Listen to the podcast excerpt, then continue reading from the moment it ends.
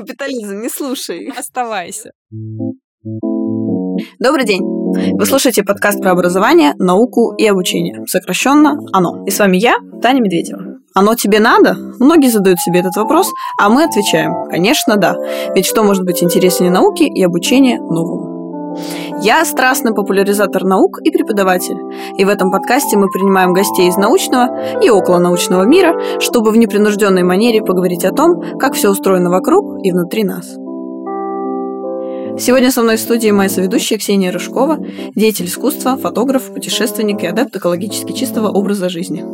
Привет! Я напомню вам, что в прошлых выпусках мы говорили об образовании очном, дистанционном, обсуждали различные онлайн-площадки и как вообще интернет делает наши образовательные возможности шире и краше. Но сегодня мы хотим поговорить о старых добрых книгах, самом верном и замечательном способе получать и обмениваться знаниями. Книги сейчас это пережиток прошлого или долгоиграющий тренд, как сейчас принято говорить? Скоро ли придет время, когда книги полностью перейдут в электронный формат, а потом и вовсе будут вытеснены технологиями виртуальной и дополненной реальности? Чтобы разобраться, мы пригласили представителя книжного мира Анну Пархоменко, совладельцу замечательного семейного книжного магазина Пархоменко. Всем привет, меня зовут Аня. Мы вместе с мужем Сергеем открыли книжный магазин в Москве, недалеко от э, метро Белорусская. Также у нас почти год назад э, родилась дочь. По образованию я специалист книжного дела, очень много работала в книжных издательствах и в молодости также работала в книжных магазинах. Привет, Аня.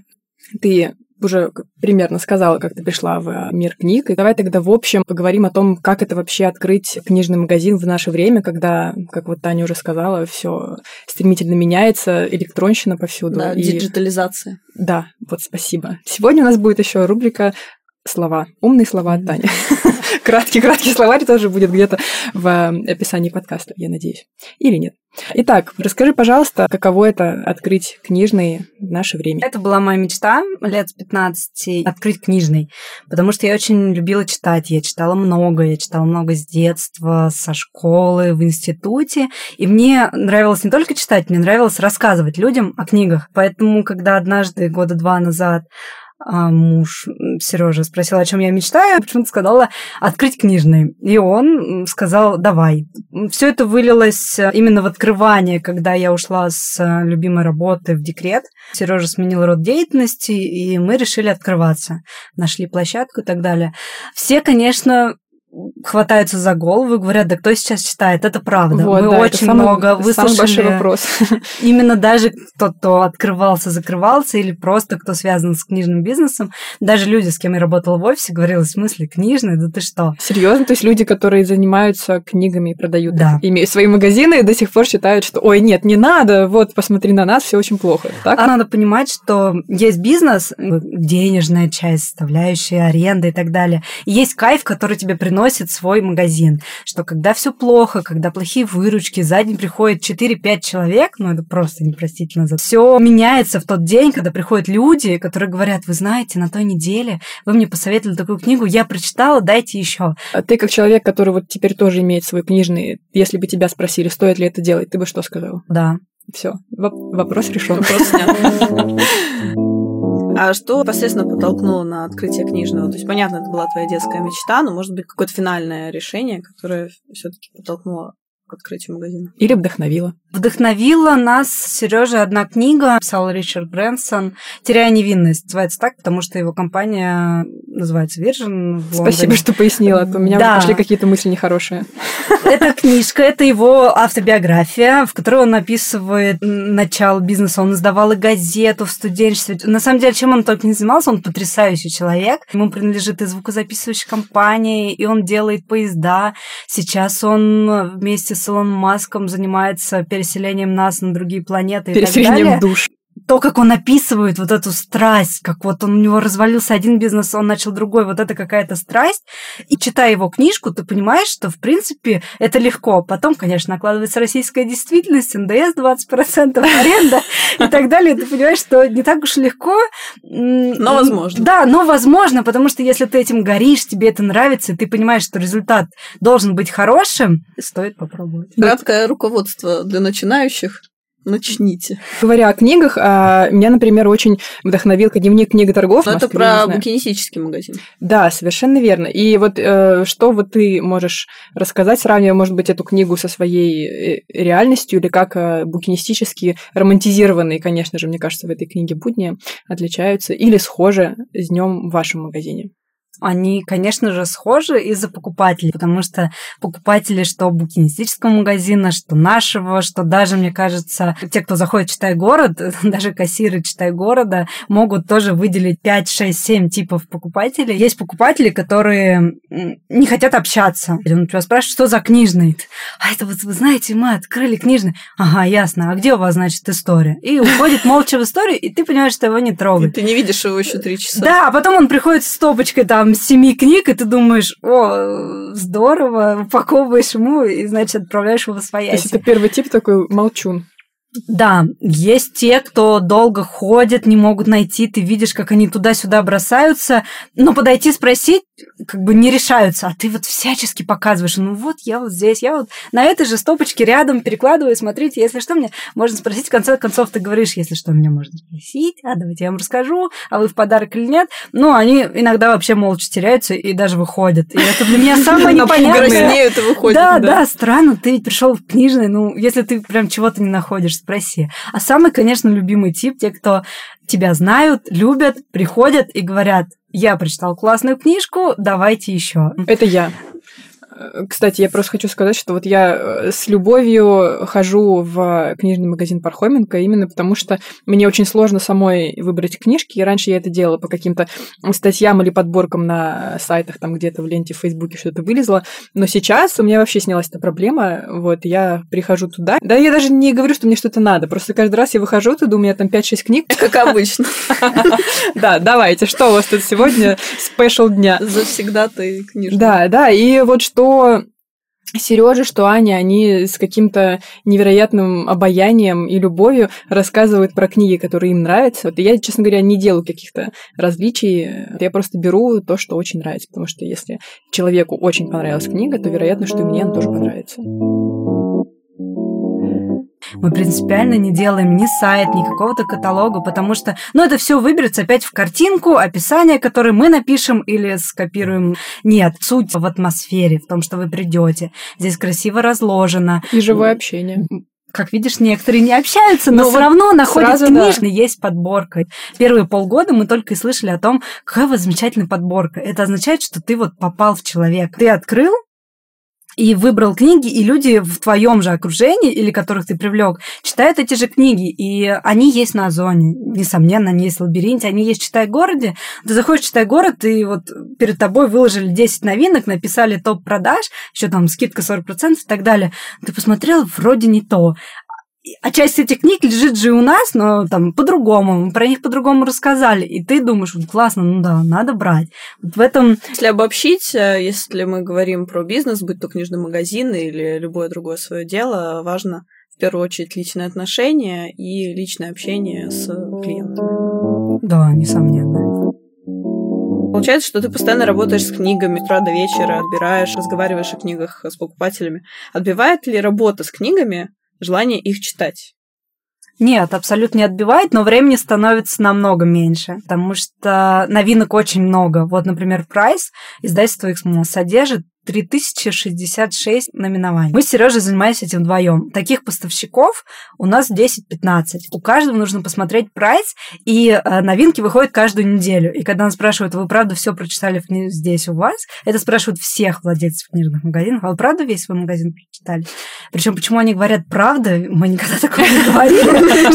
Правда. Нет, это неправда. Нет, мы не прочитали все. И когда кто-то приходит и говорит, ой, вот на прошлой неделе вы заказали новинки, ну ну и как? Я не знаю, я еще сама не успела прочитать, я только из коробки достала. Тогда вопрос новость, на чем вы заказываете, если вы даже не видите вот обложку, например, да, вот видишь, там хорошая обложка сделана, вот я так, например, могу купить книгу и такой возьму, а в прайсе-то там ведь только название, автор, цена и все. А на чем основываемся? Здесь зависит от издательства. То есть мы знаем, что есть топ-5 отличных издательств, например, издающих нон-фикшн. Да, это Альпина нон-фикшн, часть Питера, у МИФ, Манн, Иванов и Фербер, неплохая линейка сейчас появилась. То есть эти книжки мы заказываем без вопросов, не читая ни отзыв, ни рецензий. Мы вообще никогда не читаем ни отзыв, А еще ни два рецензий. издательства. Немножко у Бомбора, это ответвление Эксмо. Последнее, ну, как бы здесь э, науч-поп вместе с философией, это все НЛО, новое литературное обозрение, Ремедия, это очень хорошие книжки по фотографии, это прям независимое издательство. Наши отношения скорее формируются даже не столько к книгам, а к издательствам. То же самое про детскую. До появления дочери мы вообще в детской литературе не сильно разбирались. Можно сказать, что мы даже и сейчас не сильно разбираемся.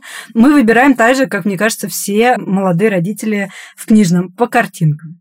По обложке, по картинкам. И как я тоже. Самый верный способ, я тоже Да, хотела. да, а потом... И практически всегда успешно, кстати. Да, да. Это хорошо, но у нас были случаи, когда мы заказывали книжки, там хорошая обложка и так далее, и мы открывали, изымали из продаж. То есть хорошая обложка и... э, Ну, не, очень содержание или не очень качество печати? И качество печати, и текст. Каждый родитель хочет сверху спустить как директиву вот эта книжка, а она сейчас расскажет, как хорошо быть хорошим и как хорошо быть плохим, чтобы я этим не занимался, а я пойду, короче, в Инстаграме посижу. И Большинство родителей так хочет, но книга не обязана не объяснять ребенку, не должна быть С точкой морали?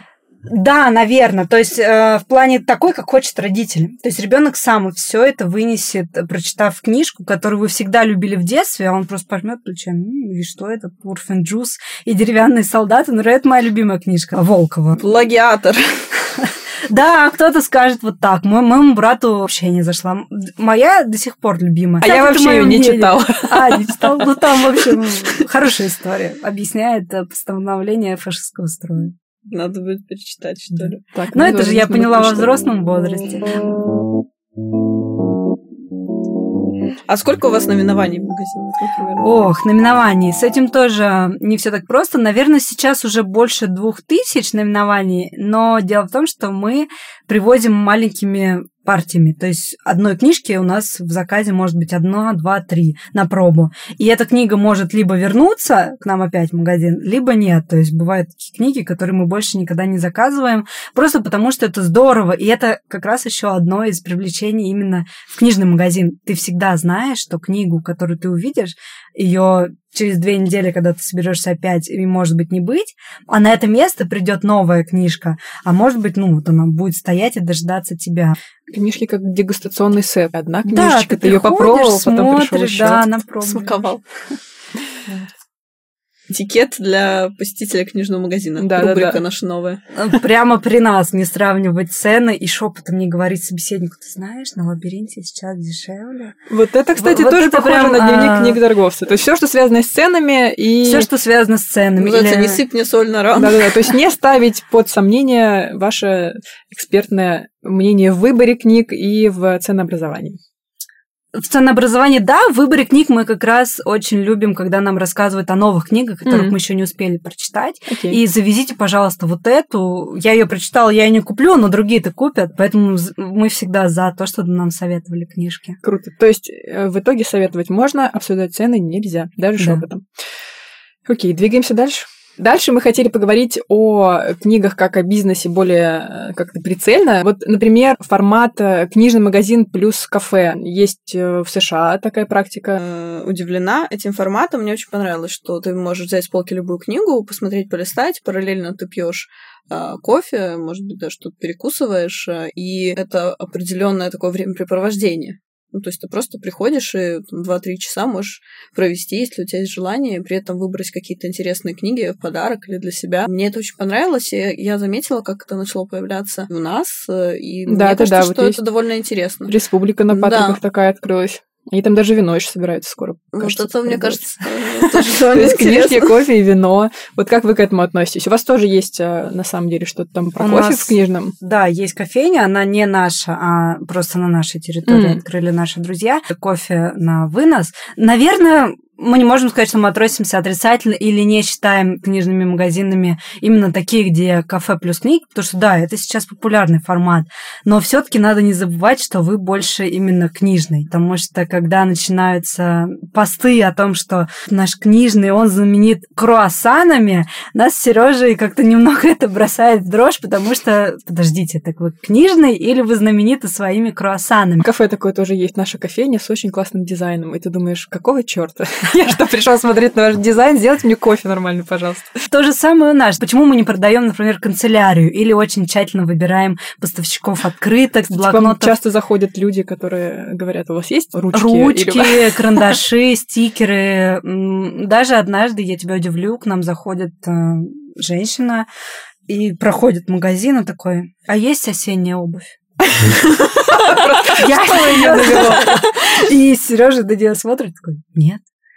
Она входит жалко и уходит. Понимаешь? Все настолько размыто, что давайте сначала кафе, э, кофе, потом, Потом уже у вас будут ботинки просить. канцелярка. У нас такое видение. Вот мы открыли книжный, и у нас 95% книг, остальное открыточки. Потому что ну, открытки нам нравятся, нам нравится поставщик. Как вариант э, сидеть в кофейне, конечно, много таких есть. Подписные издания мои любимые в Петербурге, которые... Да, кстати, Там там, тоже очень хорошо это сделано. Вот. Главное, чтобы после того, как вы посидели с кофе, почитали книгу, вы, а, ее купили, б, поставили на место, ну, или передали просто кассиру. И, кстати, все вот э, рассуждения почитал, два часа посидел, поел круассан, полистал книгу, очень вводят в дрожь людей. Вы знаете, еще шестой тип покупателей. Можно мне книгу, которую никто не трогал. Жирными пальчиками после круассана Да, полистал да. книжечку. Э, Это ладно. Вот это вот можно мне книгу, которую никто не трогал. Серьезно, прям есть такие люди? Да, они приходят, и вот, и ты пытаешься объяснить, что такого не бывает. Я уже достала ее из коробки, а чтобы она оказалась в коробке, ее потрогали грузчики на складе,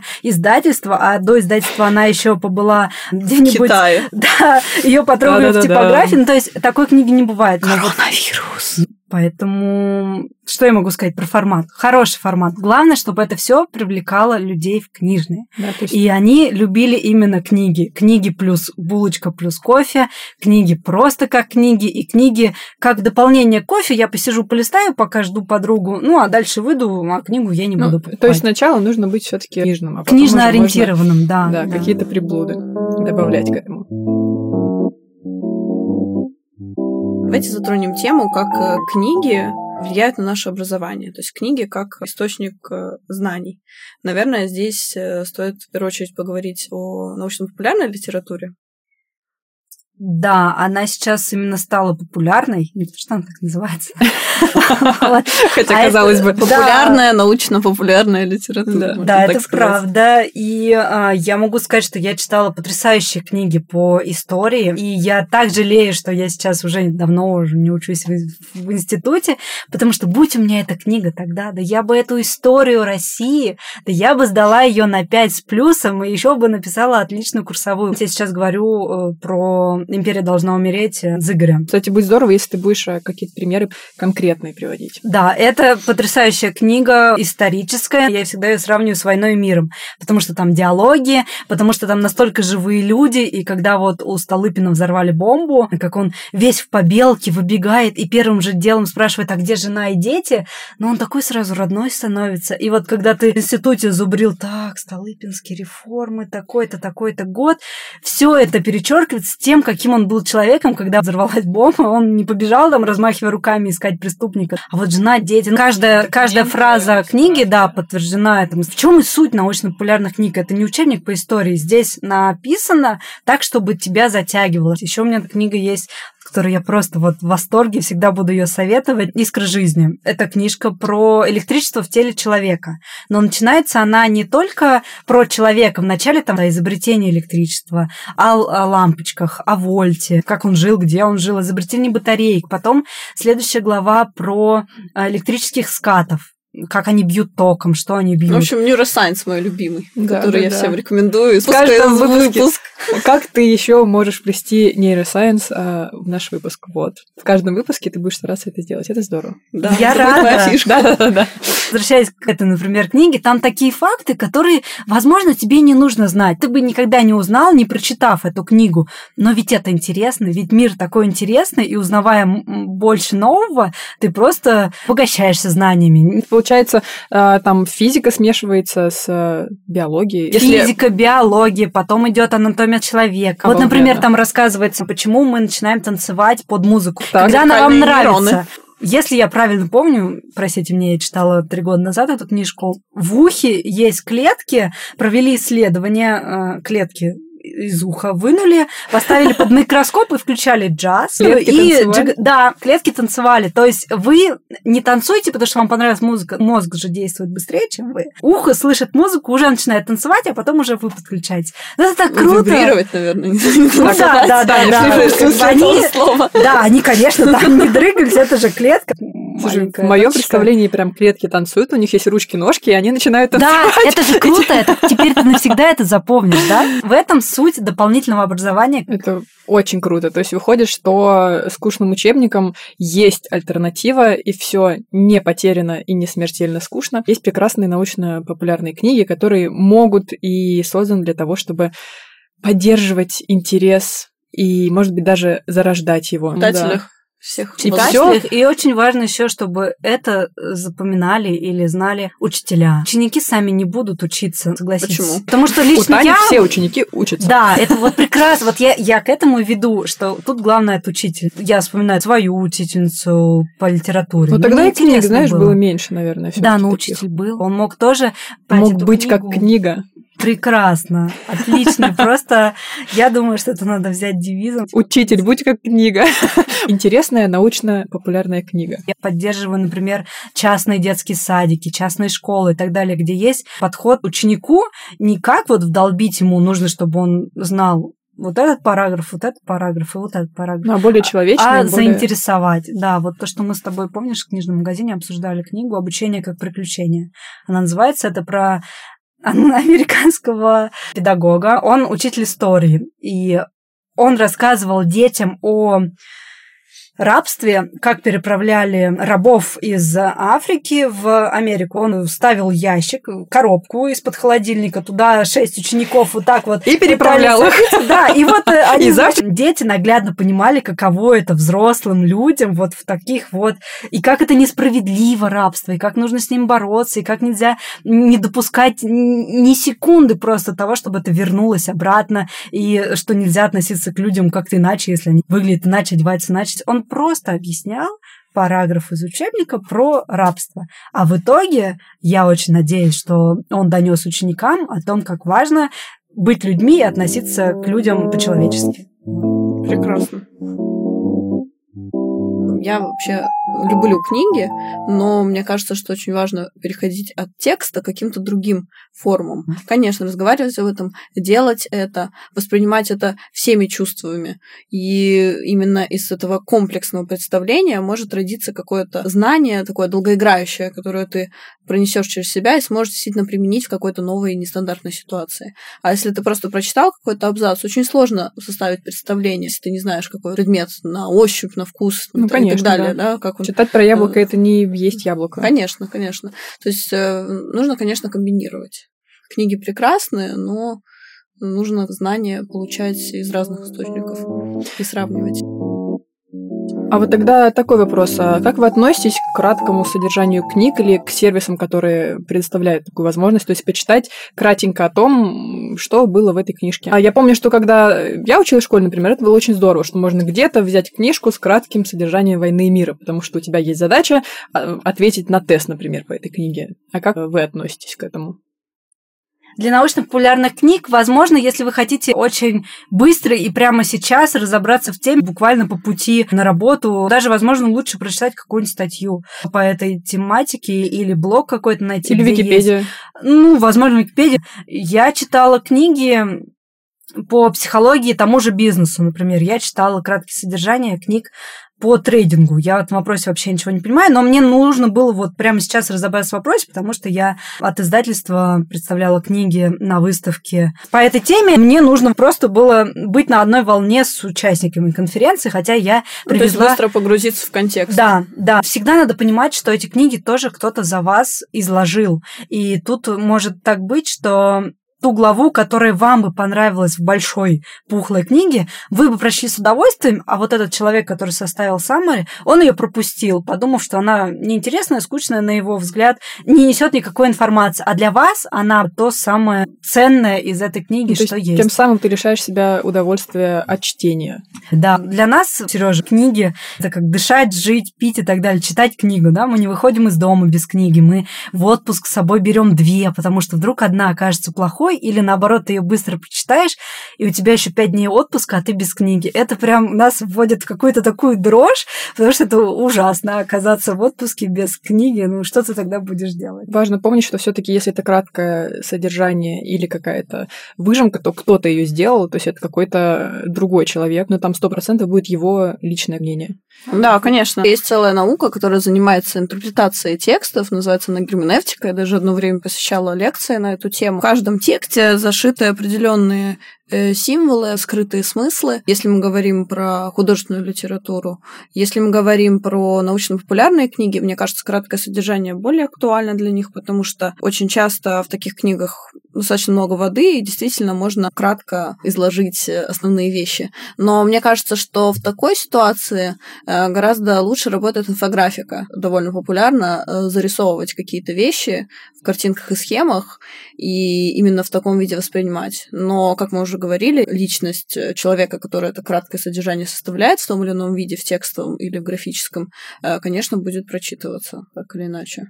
Так что решать, конечно, каждому самому, но... Но мы вас предупреждаем. Минздрав предупреждаем. Будьте осторожны. В заключение, раз уж у нас тут собрались, я открою секрет, если кто еще не в курсе, а, писатель и сотрудник издательства и владелец книжного магазина. За писателя у нас отвечает сегодня Таня. Это правда. Она написала детскую книгу. Собственно, Аня, как вы уже поняли, работает в книжном и работала очень много в издательстве. Мы хотели бы поговорить о ценообразовании, потому что в итоге все-таки ты решаешь купить или не купить книгу, основываясь на ее цене. Так ведь? В том числе, конечно. Потому ну, что книга не первый товар. Таня, вот ты как э, человек, который книгу э, собрался издавать, вот свою собственную, что ты можешь сказать? Как это все происходит? Мне было очень интересно познакомиться с издательским бизнесом изнутри. Я написала текст еще в июле 2019 года, и до сих пор книга моя в процессе. А сейчас у нас э, Сейчас у нас февраль, февраль 2020 года. Прошло почти сколько? Ну, прошло полгода, да. условно говоря. Почему так долго? Я раньше думала, что издать книгу это очень быстро, что это вопрос нескольких месяцев, но на самом деле это очень сложный экономический процесс. В первую очередь нужно попасть в издательский план, потому что, естественно, издательства строят наперед свою стратегию и продумывают, какие книги они к какому сезону хотят издать, какой выставке, потому что если книга выходит одновременно с каким-то крупным мероприятием, например, нонфикшн, в декабре очень крупная выставка книжная, то шанс э, продать большое количество экземпляров резко возрастает. Текст в книге, конечно же, важен. И для меня это первоочередный интерес, потому что я пишу. Но если мы говорим про детские книги, а моя книга именно для детей, от 6 до 12 лет, то, э, конечно же, имеют значение и другие аспекты. Например, сейчас уже начала работать э, художница, иллюстратор, и я понимаю, что в книге научной иллюстрации носят очень важный характер. И, соответственно, художник тоже должен быть хороший, и мало брать за свои услуги он не может. Если мы переходим именно к процессу создания книги, э, в этом процессе задействовано огромное количество специалистов, то есть это и верстальщик, и дизайнеры, и редакторы, и корректоры, и часто это не один человек, а целая команда. Ну, то есть и... это вся работа, я еще уточню, она проделана еще до момента, когда книга будет вообще как-то в живом виде присутствовать. Да, да, все да. это происходит. это месяцы работы, да, да, да. Которые, о которых читатель даже, может быть, и не догадывается. То есть это целая команда, э, которая работает, чтобы собственно, книга попала на полку в итоге и попала в руки читателю. Дальше выбор э, бумаги и обложки, и переплета, это тоже достаточно сложно. Даже размер листа должен быть определенным, чтобы из э, большого листа на типографии можно было вырезать максимальное количество страниц с минимальным количеством обрезки. Если мы говорим про детские книги, какие-то модные книги с поп-ап иллюстрациями, красивыми окошками, какими-то нестандартными графическими решениями, то в России их, в принципе, напечатать невозможно, потому что таких типографий не существует, и все это печатается за рубежом, в основном в Китае. И мы тоже понимаем, что это дополнительные затраты на логистику, логистику, на создание макета, на печать, на доставку и так далее. Господи, То есть это все увеличивает стоимость книги, и тоже нужно все это просчитывать. Стоимость книги, когда она уже собрана, сделана и даже напечатана, вот у нее есть какая-то цена. Она включает в себя себестоимость, очевидно, всех вот этих а, предварительных э, игрищ. Ну да, то есть у человека часы, сами материалы, да. логистика. Плюс это, наверное, какая-то комиссия условно издательства, то есть сколько издательство берет за то, что оно работает с тобой, правильно? Это роялти называется. Роялти, то есть э, авторы получают роялти. Никто сейчас практически не платит авторам, если мы не говорим про каких-то мегазвезд, у которых какие-то крупные контракты. Если мы говорим про обычного автора, то это роялти, причем там сумма получается довольно символические. То есть заработать на книге автору я бы сказала, невозможно. Это делается только для развития личного бренда, для узнаваемости имени. Есть издательская цена она стоит там 324 рубля.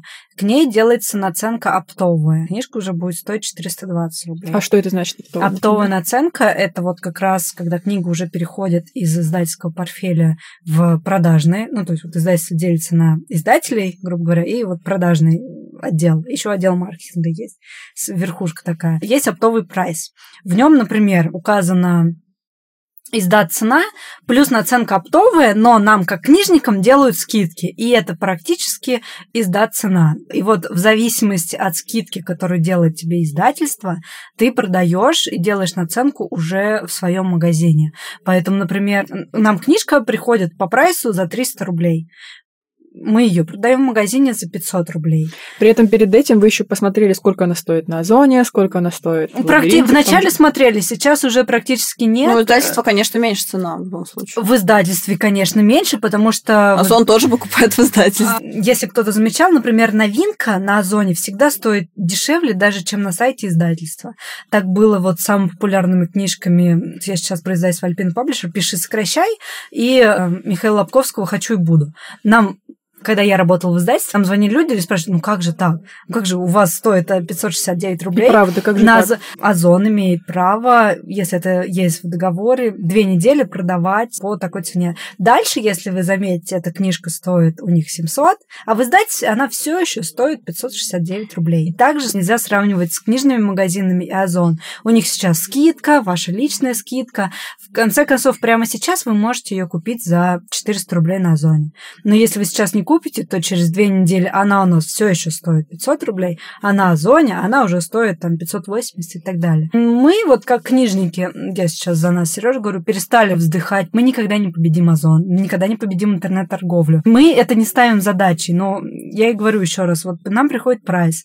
Книжка стоит 300 рублей. Мы продаем ее за 500 рублей. Не потому, что мы эти 200 рублей себе берем. Из этих 200 рублей отдаем НДС 20%, арендодателю, за коммунальные услуги, зарплату продавца, который нас выручает, когда не можем сами быть в магазине. Условно, вот эти 30 рублей а, мы забираем себе. Ура, да, наконец-то. Да, наконец-то, потому что это наша работа, и мы тоже работаем в книжном магазине, а не просто так открыли и теперь отсиживаемся дома. Но при этом мы все помним, что в самом начале Аня сказала, что, учитывая все эти сложности, она все еще рекомендует открывать свои книжные. Я бы не да. стала. Ты как автор, ты вообще что-нибудь получишь с книги? Давайте уж правду скажем, если можно ее говорить. У меня роялти, по-моему, что-то около 10%, не помню точно, сколько в договоре. От всего тиража? От, от тиража, да.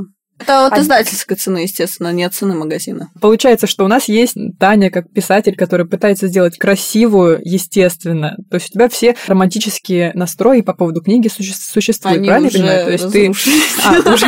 Но тем не менее, ты будешь пытаться сделать ну, конечно, красивую, хочу, яркую, классную была книгу. Классно, да. Не пачкали пальцы, чтобы эти страницы, чтобы они были здоровские. Книга была классная, хорошего качества. И еще и знания давала тоже крутые. За какие-то не очень, ну ладно, что ж, за маленькие деньги ты все это будешь делать. И есть Аня и Сережа, которые, в принципе, тоже делают огромное, огромное дело, отбирают книги, продают, рассказывают о них всем, кто приходит, а, терпят всех этих странных покупателей. И тоже, причем, видимо, за какие-то не супер доходные какие-то деньги. Книжный магазин ну, для тех, кто все еще хочет, вообще практически не приносит дохода сам себе. Лично наш. Возможно, если мы будем лет через семь все еще существовать, мы как-то наладим эти процессы, но лично наш сейчас магазин просто окупает сам себя, дает сам себе на аренду каждый месяц и на выплаты поставщикам. Все. Ну, как это? И радует вас, конечно же, самим фактом своего существования. Да. Ну, да, потому что всё, это всё остальное... осуществленная мечта, это, в принципе, это бесценно. важнее. Да. это бесценно. Так же, как и написать книгу. Конечно. Ну, конечно. круто, круто. Это невероятный опыт. Я размышляла о том, делать книгу самоздатом или все таки через издательство. И я всерьез раздумывала издавать сама. Ну, естественно, нанять специалистов, чтобы мне помогли сделать это качественно, профессионально. Но я понимаю, что вот, например, меня привезли э, первый тираж, там, 3000 книг в коробках. На балкон. На балкон. И что я с ней буду делать? Да, Выходишь на улицу, в этом ставишь столик суть раскладной. что оно берет на себя все продажные штуки, что отдел маркетинга тут же начинает вертеть у себя колесики. Так, вот у нас есть книжка, ее нужно как-то давайте вот эту встречу, вот эту, вот эту, вот эту встречу, давайте попросим книжный магазин поставить на выкладку и так далее. То есть здесь уже автор решает. У меня есть своя книга, я сейчас буду сам ходить, у нас же тоже приходят самоздательники в магазин. Можно провести встречу, можно сделать то. Прекрасно, давайте. Либо нам пишет издательство и говорит, у нас есть хороший автор, давайте проведем с ним встречу. Здесь мы, как книжники, идем навстречу и тем, и тем. У нас нету разницы, ты сам издал книгу или это книга хорошего издательства. Если мы ее лично посмотрим и примем решение, что да, отличная книга и получится отличная встреча, берем. Если мы говорим про какие-то крупные сетки, то если ты сам издал книгу, то у тебя практически нет шансов попасть. А можно попасть, но на Китай-город. полку они поставят практически туда, нереально. что никто Да. никогда не найдет на этой полке. И Да. Никто никогда ее в топ продаж не поставит, потому что это еще одна книга самодатника. Типа, Тем самым так цены ваши магазины, что там есть люди, во-первых, которые вручную отбирают все, все эти книги и могут рассказывать о, Да, об, все об авторе независимые и о книге. этим и славятся, что Да, это очень это круто. твоё. Поэтому долой сети. Долой капитализм. Но все равно читайте книги, неважно, где вы их купили. И А пишите мне их. нравится капитализм. Капитализм, не слушай. Я Оставайся. с тобой.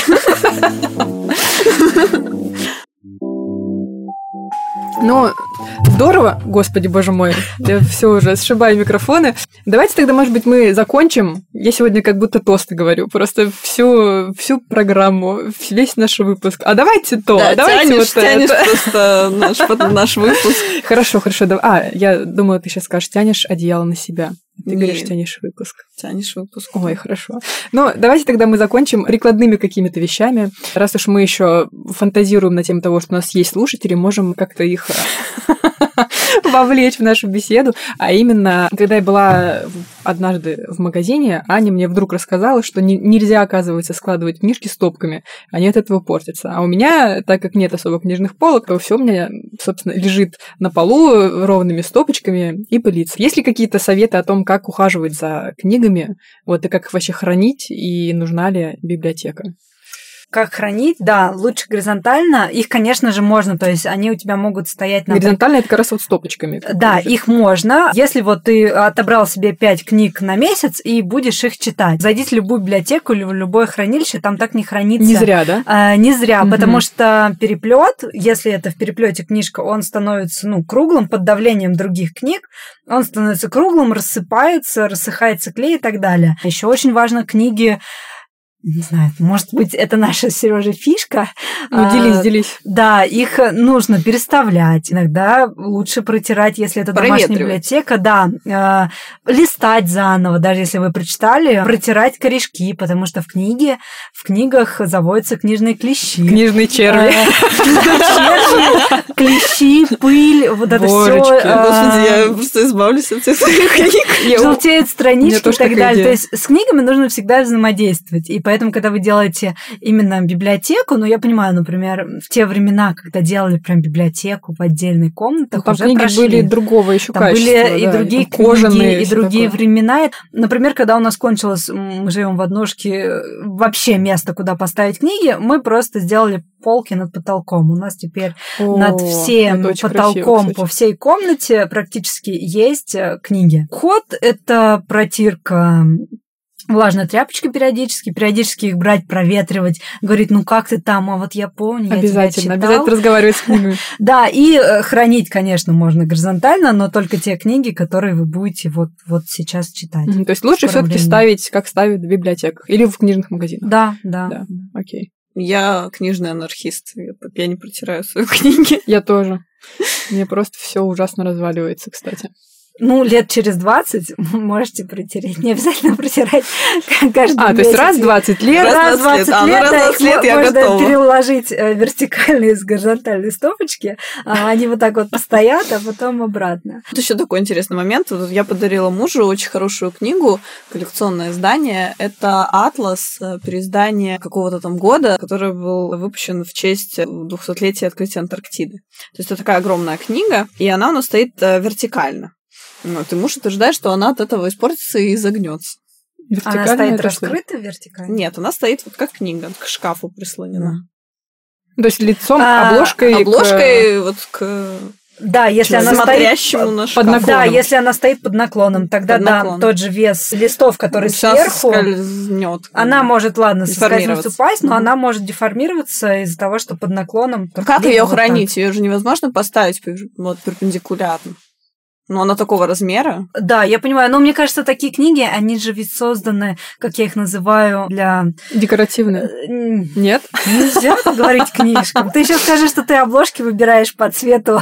Не-не-не, ну я, ты знаешь, я их ставлю по цвету вот на полке, например. Да, этим я тоже даже в книжном занималась, но все равно все приходят, переставляют, и такая... ладно. Я про то, что такие книги, вот эм, если вы хотите, на постаменте, возможно, на э, журнальном столике, чтобы приходили гости и смотрели, какая у вас есть замечательная книга. Если Хорошо, они я вот скажу. вот- Ну вот я скорее это имела в виду, что, знаешь, когда а, ты выкладываешь какую-то красивую, классную, огромную, естественно, дорогую книгу, ты ее кладешь куда-то на видное место, чтобы она чтобы лежала, привлекала чтобы внимание. лежала. Да-да-да, это как вот... Или твоих гостей, друзей и так далее. Главное от детей беречь. Ну, в Да. маленьком возрасте. На самом деле мы очень любим книги, и Лире, ей сейчас 8 месяцев недавно исполнилось. Покупаем ей книги из ткани, где разные смешные какие-то элементы, можно на веревочках какие-то насекомые, пчелки, можно пчелку в кармашек спрятать, достать и так далее.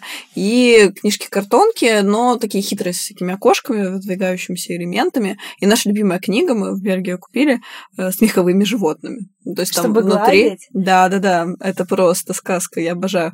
А, Она ложится лицом на эту книгу, и ее начинает выгрызать. Очень смешно. И она сама научилась листать книги. Грызет гранит науки Да, я, я считаю, что это просто гениально. Ну, то есть, что она научилась сама листать э, страницы. Ну, конечно, все родители считают, что их дети гениальны, но, но это было потрясающе. И не зря, это правда. Мы плавно подошли к концу этого 12-часового выпуска. Сидим.